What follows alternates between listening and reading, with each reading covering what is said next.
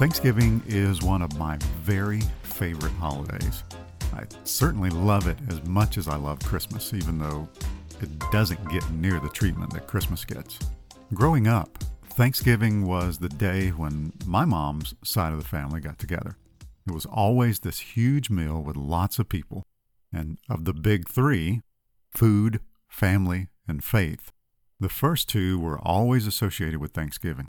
But the faith aspect of Thanksgiving wasn't really ignited in me until around 1986. I was still a new Christian and I was learning how to have a different outlook on life.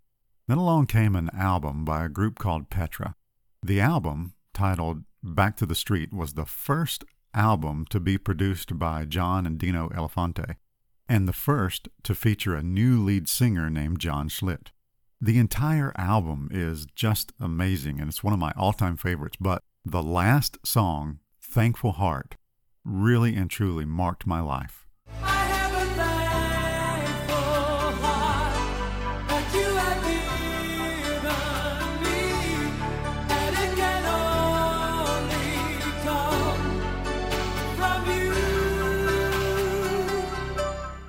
I want to be someone who lives with an attitude of gratitude. And so Thanksgiving is an opportunity each year for me to sort of recalibrate and prepare myself to enjoy the Christmas season in a truly non commercial, non material manner. A few years ago, I started thinking, what does the Bible have to say about thankfulness? A lot of my Facebook friends participate in the activity of making a daily post to identify their thankfulness for something or someone. And I think that's fantastic. I mentioned in the previous episode that a number of years ago I started the Let's Say Thanks campaign on Facebook, and each year I try to get a few more people to participate. I think that's also fantastic. But at some point, I felt like there was some element that was still missing from my Thanksgiving celebration. When it comes to having a better mind that leads to a better life, I believe that the Bible, the Word of God, is the very best place to start. So, I did a thorough study of every single passage in Scripture from Genesis to Revelation that touches the topic of thankfulness.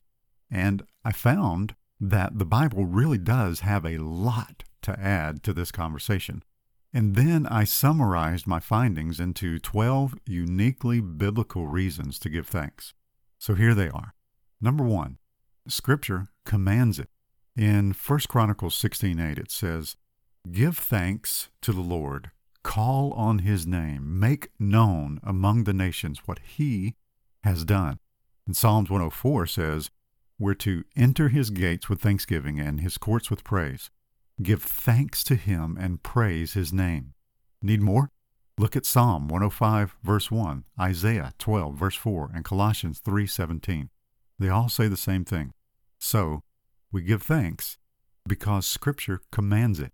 Number 2, because of his righteousness. Psalm 7:17 says, "I will give thanks to the Lord because of his righteousness, and will sing praise to the name of the Lord most high." So, we give thanks because of God's righteousness. Number three, for his laws. Now, what would cause someone to want to get out of a nice warm bed at midnight, especially at this time of year when the overnight temps are less than warm? Psalm 119:62 says, "At midnight I rise to give you thanks for your righteous laws." So, we give thanks for God's laws. Number 4, because his name is near. Psalm 75:1 says, We give thanks to you, O God. We give thanks for your name is near. Men tell of your wonderful deeds. Now, to me, this is the most fascinating reason that I found in all of Scripture. I think as believers, many of us have really missed out on the power of knowing some of the many names that Scripture uses for God. His names reveal His character, and in many cases, his promises to us. To have that kind of knowledge near or handy is something for which we should truly be thankful. So, we give thanks because his name is near. Number five, because he reigns. The 24 elders of Revelation 11 17 fell prostrate before the Lord, and they had this to say We give thanks to you, Lord God Almighty, the one who is and who was, because you have taken your great power and have begun to reign. So, we give thanks because he reigns. Number 6. For his deliverance. 1 Chronicles 16:35 says, Save us, O God, our Savior. Gather us and deliver us from the nations, that we may give thanks to your holy name, that we may glory in your praise. Later, Psalms 106:47 would repeat this almost word for word. So, we give thanks for God's deliverance. Number 7, for answered prayer. In Psalm 118:21 the psalmist gave thanks because the Lord answered his prayer for salvation. And in his second letter to the believers in Corinth, Paul said, Many will give thanks on our behalf for the gracious favor granted us in answer to the prayers of many. So, we give thanks because he answers prayer. Number 8. For Christ and the victory that he gives. In 1 Corinthians 15:57 Paul writes, "But thanks be to God. He gives us the victory through our Lord Jesus Christ." And then in his second letter, he echoes that sentiment saying, "But thanks be to God, who always leads us in triumphal procession in Christ, and through us spreads everywhere the fragrance of the knowledge of him." And in 2 Corinthians 9:15 he calls this an indescribable gift. So, we give thanks because He gives us the indescribable gift of victory in Christ. Number nine, for His love and deeds. When Scripture uses the same phrase multiple times, even in Psalms, it's worth giving just a little bit of extra attention to. Psalm 107, verse 8, verse 15, verse 21, and verse 31 all say the same thing. Let them give thanks to the Lord for his unfailing love and his wonderful deeds for men.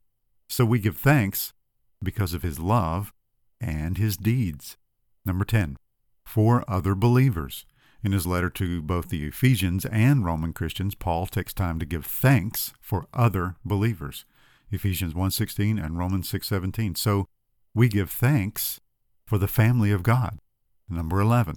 Because his love and mercy endures forever. Now, this is a big one. 1 Chronicles 16:34 says it outright.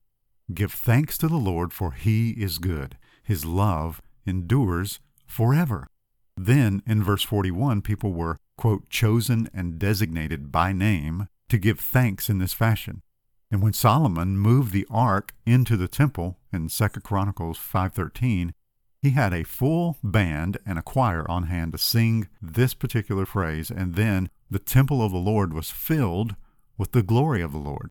We see the same phrase used contextually in 2 Chronicles 7, 3, and 6, and in chapter 20, verse 21.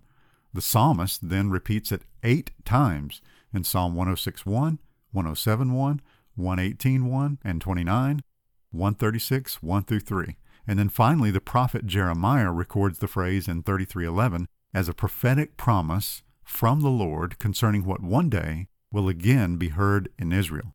So, we give thanks because his love and his mercy endures forever.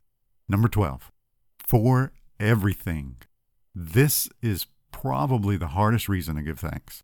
Ephesians 5:20 says we should be always giving thanks to God the Father for everything in the name of our Lord Jesus Christ. And 1 Thessalonians 5:18 backs that up saying that we should give thanks in all circumstances for this is God's will for you in Christ Jesus. That's for the good and the bad, the highlights and the lowlights. Of course, it's easier when you make reasons 1 through 11 a matter of lifestyle. Whether you're hearing this before during, or after the holiday Americans call Thanksgiving, well, it's really kind of irrelevant. This is not a Thanksgiving idea. This is a lifestyle idea, one that will transform your life in more ways than you can possibly imagine. I encourage you, spend some time meditating on each of these reasons to give thanks according to Scripture itself. Because, as I said at the beginning of this episode, when it comes to having a better mind that always leads to a better life, I believe the Bible, the Word of God, is the very best place to start.